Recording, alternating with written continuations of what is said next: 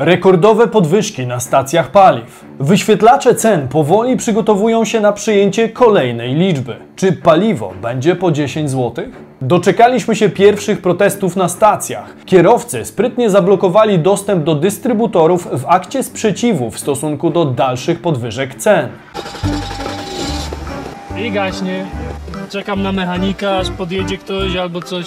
Kolejna podwyżka stóp procentowych. Większość kredytobiorców mieszkaniowych płaci już dwukrotnie wyższą ratę. Kredytobiorcy również planują ogólnopolski protest. O ile jeszcze wzrosną im koszty obsługi zadłużenia? Inflacja w Polsce w maju wyniosła już około 14% i nie ma zamiaru się zatrzymać. Więc przyjrzymy się dokładnym prognozom jej dalszego wzrostu oraz temu, co dzieje się w sektorze bankowym, który jeszcze niedawno cieszył się z rekordowych zysków, a teraz sytuacja diametralnie się zmieniła. Gdzie zmierzał pieniądz w tym tygodniu? Zapraszam. Bizweek. Cotygodniowy przegląd świata biznesu i finansów. Cześć, tutaj Damian Olszewski i witam Was serdecznie w programie Praktycznie o pieniądzach i informacyjnej serii Bizweek, dzięki której co tydzień otrzymujecie pigułkę najważniejszych informacji ze świata biznesu i finansów. Warto zatem subskrybować kanał czerwonym przyciskiem na dole, aby być świadomym, co dzieje się w naszych portfelach. Czas to pieniądz, więc zaczynajmy. Kolejna podwyżka stóp procentowych. Ile jeszcze? inflacja rośnie, to rosną też stopy. Tak jak to zapowiadaliśmy. Czy będziecie zaskoczeni, jeśli powiem, że Rada Polityki Pieniężnej ponownie zdecydowała o podwyżce stóp procentowych? Myślę, że raczej nie. Mówi o tym NBP, mówię i ja co jakiś czas w materiałach. Póki inflacja będzie rosnąć, Rada Polityki Pieniężnej będzie je ciągle podwyższać. RPP zdecydowała w środę o podwyższeniu głównej stopy procentowej o 75 punktów bazowych, co było zgodne z oczekiwaniami rynku. Wśród naszej społeczności zdania były podzielone, ale najwięcej głosów zebrała odpowiedź właśnie z podwyżką o 75 punktów bazowych. Brawo wy! Stopy procentowe są obecnie na poziomie najwyższym od 2008 roku, czyli czasu upadku banku Lehman Brothers, który stał się symbolem ogromnego światowego kryzysu finansowego. To raczej nie zwiastuje nic dobrego.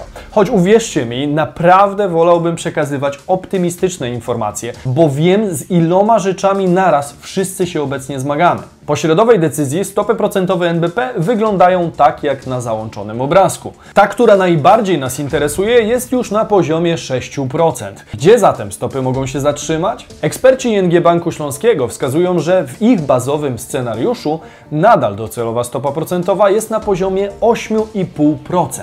Wzrost inflacji bazowej wskazuje na silne efekty wtórne, co wymaga dalszych podwyżek, tłumaczą. Natomiast Polski Instytut Ekonomiczny prognozuje, że już lipcowa podwyżka stóp zakończy cykl. Uważamy, że stopa RPP zakończy cykl na poziomie 6,5%, wskazuje Jakub Rybacki, analityk Polskiego Instytutu Ekonomicznego. Zauważa, że dotychczasowe działania RPP znacznie obniżyły akcję kredytową. Liczba i wartość sprzedawanych kredytów hipotecznych są o 40% niższe niż rok temu to bardzo duży spadek zainteresowania. Jeżeli prognozy ING się sprawdzą, to będziemy mieli naprawdę duży problem kredytobiorców. Warto wspomnieć, że na 25 czerwca planowany jest ogólnopolski protest kredytobiorców pod nazwą Stop Banksterom. Przyszli protestujący postulują m.in. zmianę WIBOR-u na inny wskaźnik odpowiadający realnym transakcjom międzybankowym, wdrożenie kredytów ze stałym oprocentowaniem na pełną skalę oraz zastopowanie działań proinflacyjnych. Czy protestującym uda się wymusić takie zmiany na władzy i bankowości? Zobaczymy. Ale jedno jest pewne. Takie akcje będą zwiększać społeczną świadomość co do tego problemu, a teraz jest ona niezwykle istotna. Niewątpliwie zmiany w ofercie banków, gdzie stałe oprocentowanie stałoby się trzonem oferty, tak jak w zachodnich krajach, niewątpliwie byłoby to dla nas korzystne. Decyzja RPP spowoduje też wzrost oprocentowania obligacji, co może mieć przełożenie na wzrost oprocentowania lokat bankowych. Warto pamiętać o tych, którzy chyba najbardziej wyczekiwali na decyzję RPP. Mowa oczywiście o kredytobiorcach, którzy płacą już dwukrotnie większe raty niż rok temu. Na podstawie wyliczeń portalu Money.pl i w oparciu o WIBOR 3-miesięczny na poziomie 7,41% wynika, że jeśli ktoś zaciągnął kredyt na 25 lat z marżą 2,3% na 500 tysięcy złotych, to przed serią podwyżek płacił 1978 zł za ratę, a z prognozy wynika, że aktualnie będzie to aż 4281 zł. Kilka dni temu publikowałem dla Was tą informację na swoim Instagramie, gdzie codziennie publikujemy dla Was finansowe informacje. Zauważcie, że mówimy o podwyżce o ponad 2300 zł miesięcznie. Jeśli sprawdzą się analizy ING, to możemy mieć do czynienia z naprawdę poważnymi problemami w polskiej gospodarce, a zwłaszcza na rynku nieruchomości. Pytanie, czy chcielibyście zobaczyć odcinek o tym, jak sektor nieruchomości odczuwa obecne podwyżki stóp i jak może zachować się ten rynek? Dajcie znać w komentarzu. Kolejny rekord inflacji pobity w maju. Tydzień temu nie mówiłem Wam zbyt wiele o nowym odczycie inflacji, więc nadrobimy to dzisiaj. Póki co, niestety, zgodnie z przewidywaniami, inflacja w Polsce nadal nabiera rozpędu. W maju 2022 roku wyniosła aż 13,9% w ujęciu rocznym, co jest najwyższym wynikiem od marca 1998 roku. Było to nieznacznie więcej od konsensusu rynkowego. W kwietniu inflacja wyniosła 12,4%, więc widać ewidentnie dalszy trend wzrostowy. W maju ceny żywności i napojów bezalkoholowych wzrosły o 13,5% w porównaniu z majem 2021 roku. Nośniki energii wzrosły o 31,4%, a ceny paliw do prywatnych środków transportu zwiększyły się aż o 35,4%. I z pewnością nie będzie to koniec wzrostów, o czym zresztą będę mówił w dalszej części materiału. Kluczową kwestią jest to, że już trzeci miesiąc z rzędu mamy do czynienia z galopującą inflacją konsumencką, czyli taką, która przekracza poziom 10% w skali roku. Wysoka inflacja cenowa towarzyszy nam już od przeszło roku, a więc rozpoczęła się na długo przed rosyjską napaścią na Ukrainę. Jednakże warto pamiętać, że działania zbrojne Federacji Rosyjskiej bez wątpienia spowodowały wzrost cen surowców oraz osłabienie się naszej waluty. To dolało oliwy do ognia inflacyjnego. Według prognoz za kilka miesięcy powinniśmy zobaczyć inflacyjny szczyt, który spodziewany jest na miesiące letnie. Szczyt ma być już na poziomie między 15 a 20%. To zresztą spory przedział, który można interpretować tak, że nawet ekonomiści w tej chwili mają ogromny problem z dokładnym oszacowaniem poziomu inflacji. Z kolei najnowsza projekcja NBP zakłada szczyt inflacji na poziomie 13 do 17%, choć patrząc na majowe dane, prognoza NBP może być już lekko nieaktualna. Tak wysoka inflacja nie jest jedynie charakterystyką naszego kraju, gdyby to kogokolwiek miało pocieszyć. Rekordy od dekad w kontekście inflacji notuje cała Europa, USA, Australia i większość krajów rozwijających się. W krajach bałtyckich w marcu odnotowano inflację zbliżoną do 20%, a w Niemczech osiągnęła ona już poziom 7,9%, co ostatnio było widziane podczas kryzysu naftowego prawie pół wieku temu. Blokujemy Orlen. Protesty kierowców obejmą kilkadziesiąt miast w Polsce. Ogromny wzrost cen paliw doprowadził do rosnącego niezadowolenia wśród kierowców, którzy postanowili się zorganizować i zaprotestować. W ten weekend na wielu stacjach Orlenu odbędą się protesty kierowców przeciw wysokim cenom paliwa. Organizatorzy akcji Blokujemy Orlen wskazali kilkadziesiąt lokalizacji, na których utworzą kolejki aut, które będą zepsute. Akcja rozpoczęła się wcześniej, ponieważ na początku tygodnia grupa kierowców urządziła spontaniczny protest w Bielsku Białej, blokując tym samym dystrybutory i wjazd realnym klientom. Protest polega na utworzeniu sztucznej kolejki do stacji, a całą akcję mają nadzorować koordynatorzy protestu, którzy zadbają o to, aby wszystko odbywało się zgodnie z prawem. Trzeba przyznać, że pomysł jest całkiem przemyślany. Organizatorzy przeciwstawiają się polityce władz PKN Orlen, mówiąc, że Orlen mimo kursu dolara i cen za baryłkę ropy śrubuje ceny paliw na polskim rynku. Ponadto organizatorzy podkreślają, że nie są zadowoleni z tego, jak rząd radzi sobie, czy też nie radzi sobie z problemem i zamiata go pod dywan. Lista miejsc, gdzie będzie się odbywał protest jest już naprawdę duża. Wszystkie lokalizacje można znaleźć na stronie blokujemyorlen.pl. Podejrzewam, że to dopiero początek tego typu akcji. Od siebie dodam, że mam nadzieję, że podobne protesty nie staną się jedynie narzędziem politycznym i rzeczywiście uda się zwrócić uwagę rządu w tym kierunku. Dajcie znać, czy uczestniczyliście w proteście i czy skutki blokady były odczuwalne w Waszych miastach. Cena baryłki może osiągnąć astronomiczne poziomy. Czy zobaczymy cenę paliw w wysokości 10 zł? Zostajemy przy paliwach, komentując kwestię ceny baryłki ropy.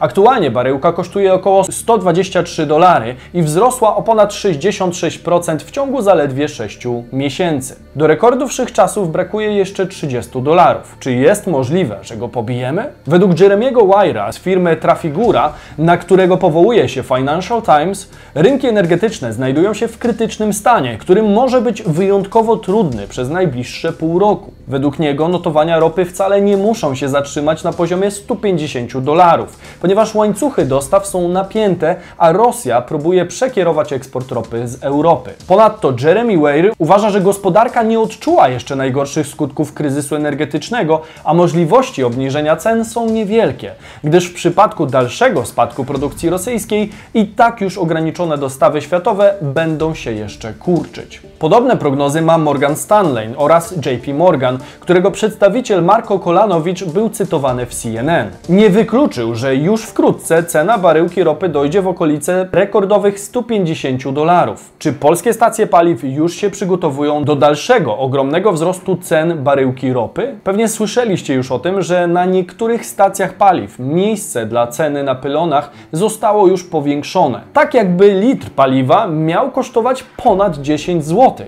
Ponadto wypowiedzi ekspertów są niestety jednoznaczne. Owszem, wyższe ceny na rynkach mogą to warunkować. Pamiętajmy też o obniżonej stawce podatku VAT na paliwa. Powrót do stałej stawki to de facto dodatkowa złotówka do ceny litra. Wydaje mi się, że w tej sytuacji obniżka musi być przedłużona. Gdyby podatek został przywrócony od 1 sierpnia, to ceny na naszych stacjach zbliżyłyby się do cen paliw w Niemczech. Mówi nam Urszula Cieślak z BM Reflex. Prawda jest niestety gorzka, ale trzeba o niej mówić głośno.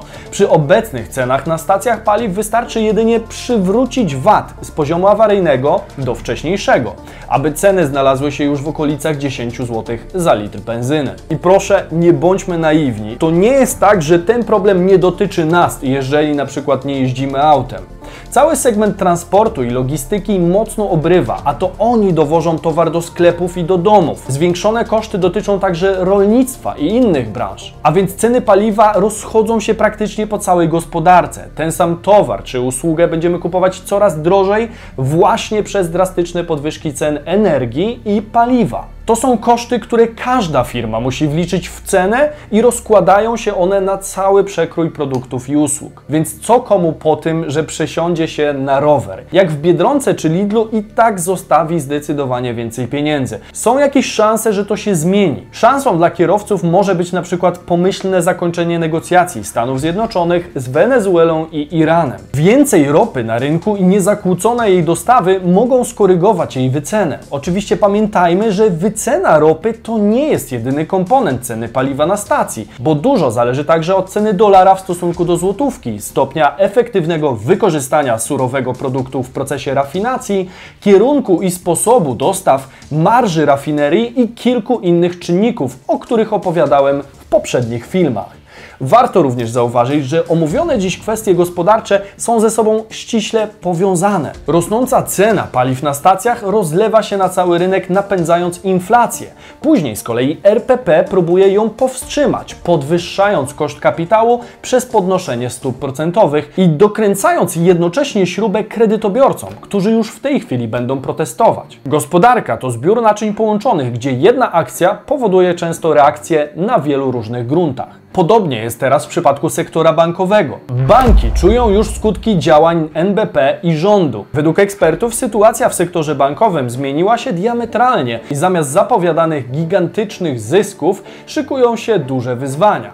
Wszystko wskazuje na to, że banki mocno będą rywalizować o oszczędności Polaków, co jest efektem negatywnym dla całego sektora, ale zdecydowanie pozytywnym dla oszczędzających. Przynajmniej w sensie nominalnym, bo nawet lokata na 7%, które naprawdę długo w Polsce nie było widziane, jest czymś e, wyglądającym dość blado w przypadku inflacji 14% czy nawet wyższej. W takiej sytuacji realnie nadal tracimy. W tej grze jednak duże znaczenie może mieć aktualnie państwo i oprocentowanie obligacji detalicznych. Pełen odcinek o obligacjach zrobiłem dla Was tutaj. Wtedy już wspominałem, że podjęcie takiego kroku przez rząd będzie miało ogromny wpływ na ożywienie ofert oszczędnościowych w segmencie bankowym. Na szczęście dla oszczędzających tak właśnie się wydarzyło. Banki od stycznia do marca 2022 zarobiły 6,2 miliarda złotych, czyli o jakieś 139% więcej niż rok wcześniej. To miał być rekordowy rok, ale według analityków sytuacja się zmieniła i z jeszcze niedawno szacowanych 20 miliardów złotych zysku netto prawdopodobnie zostanie znacznie mniej. Wspomniał o tym m.in. Michał Sobolewski z biura maklerskiego BOŚ. Rentowność sektora idzie w kierunku jednocyfrowej wartości, podczas gdy mamy dwucyfrową inflację.